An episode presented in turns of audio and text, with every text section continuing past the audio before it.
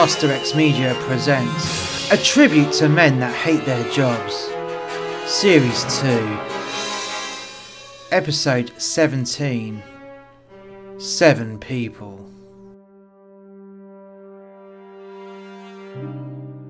So today was a busy day. Busy day for the Uber deliveries, busy day for customers coming in. I had queues either side of the door going way back. Way, way, way back. Both sides. It was not pleasant.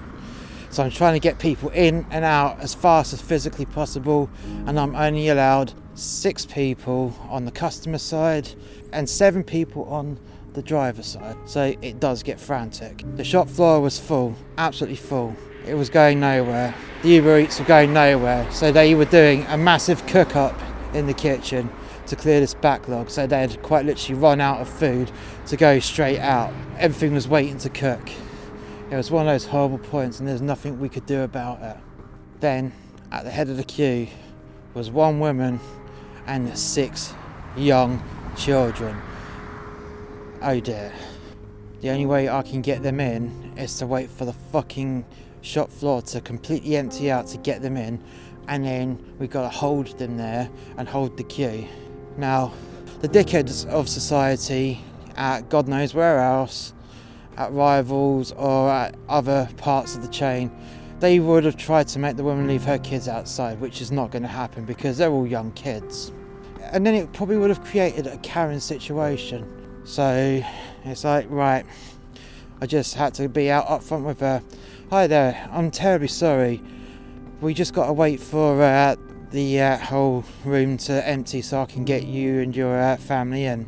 The reason for this is because I'm only allowed six people in, but I can make the exception because you've got six kids and, and yourself, and no one. And I've just basically got to wait for everyone out so I can get you and your family in. You just need to wait a little bit of time because I can't get you in to place the order. I'd just be overloaded. She was okay with me. That was fine. But I could hear people behind her tutting and grumbling, but the but this woman was immune to it. I suppose having that many children, she just was immune to a lot of things, a lot of background noise. So she was waiting patiently with her kid. They were all running around her in a circle. There was four kids actually running around and two in a pram. Oh dear. It was not going to be pretty. I could see people getting really red-faced, really angry and that was the drivers, let alone the people waiting on the other side behind them. It took 30 minutes, 30 minutes to empty out the whole of the shop floor so I could get this one family in. So the lady comes in with her children, I quickly sanitize all the screens, and then they started to place their order. And that was the start of my problems. So during a pandemic, the last thing you want is for a load of kids to be running around the shop floor touching things. And when I say touching things, they were touching everything. Absolutely everything. All the kiosks, all the tablet screens, every table surface, every wall surface. The whole place, it was a potentially a biohazard. The whole place was potentially a biohazard just waiting to happen. So I knew then that I would have to sanitize the entire shop floor before I could let anyone else in, and that would irritate people again. It took 15 minutes for this lady's food order to come out, and as she was collecting the food from the front and the kids are still running around, I still couldn't sanitize the entire shop floor. It was going to be a shit show. I then had to call someone over from the counter to just hold the door. Don't let anyone through until I sanitise the place. And it wasn't pretty for that person because they were getting whinged at and moaned at whilst I'm running around getting the squirty gun, spraying sanitizer everywhere, getting a cloth, rubbing it down. The, all the tablet screens, all the TV screens, all the tabletops, all the walls, all the chairs, everything, every surface washed down as fast as I could. It took it took me nearly uh, 10 minutes, and at that point, I had even more grumpy people outside.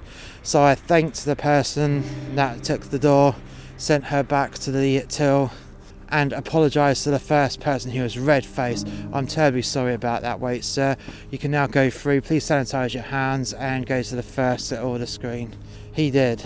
Then the second, then the third, because I only have three order screens. So then I'm having to hold the queue again until the next three people can come in. What a fucking day. What a fucking day indeed.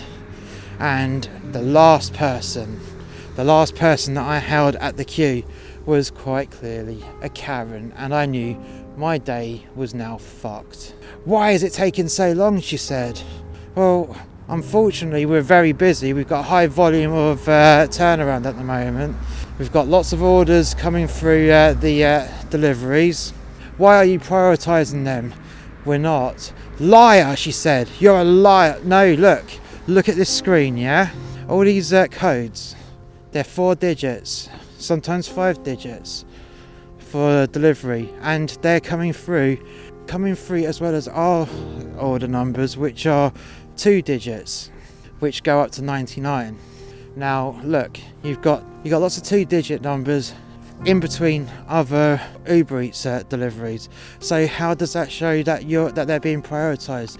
I want to speak to your manager. Well, I'm sorry, the manager may be unavailable at the moment, and until I get some space in there, I can't get you in. But as soon as there is space for you to go in, you can place your order and then speak to the manager who is able to uh, provide you with your food and listen to your customer experience.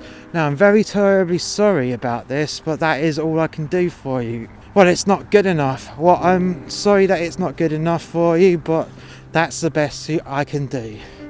She was red faced, and I could hear a few other people behind her sniggering at her, sniggering that I'm being as very polite to her as I can, and she was getting more irate the more polite I was, which I was doing on purpose because I know that there's nothing she can say about me to complain that I'm being rude or nasty towards her as I'm being very, very polite. In fact, too polite. In fact, sickly polite. So the only thing I could do is my only weapon against this horrible Karen. There's nothing else I could have done. Nothing else. But she went inside when it was time, and I was actually relieved to find out that she just placed her order and waited politely. I was shocked. This would never happen again. That I guarantee.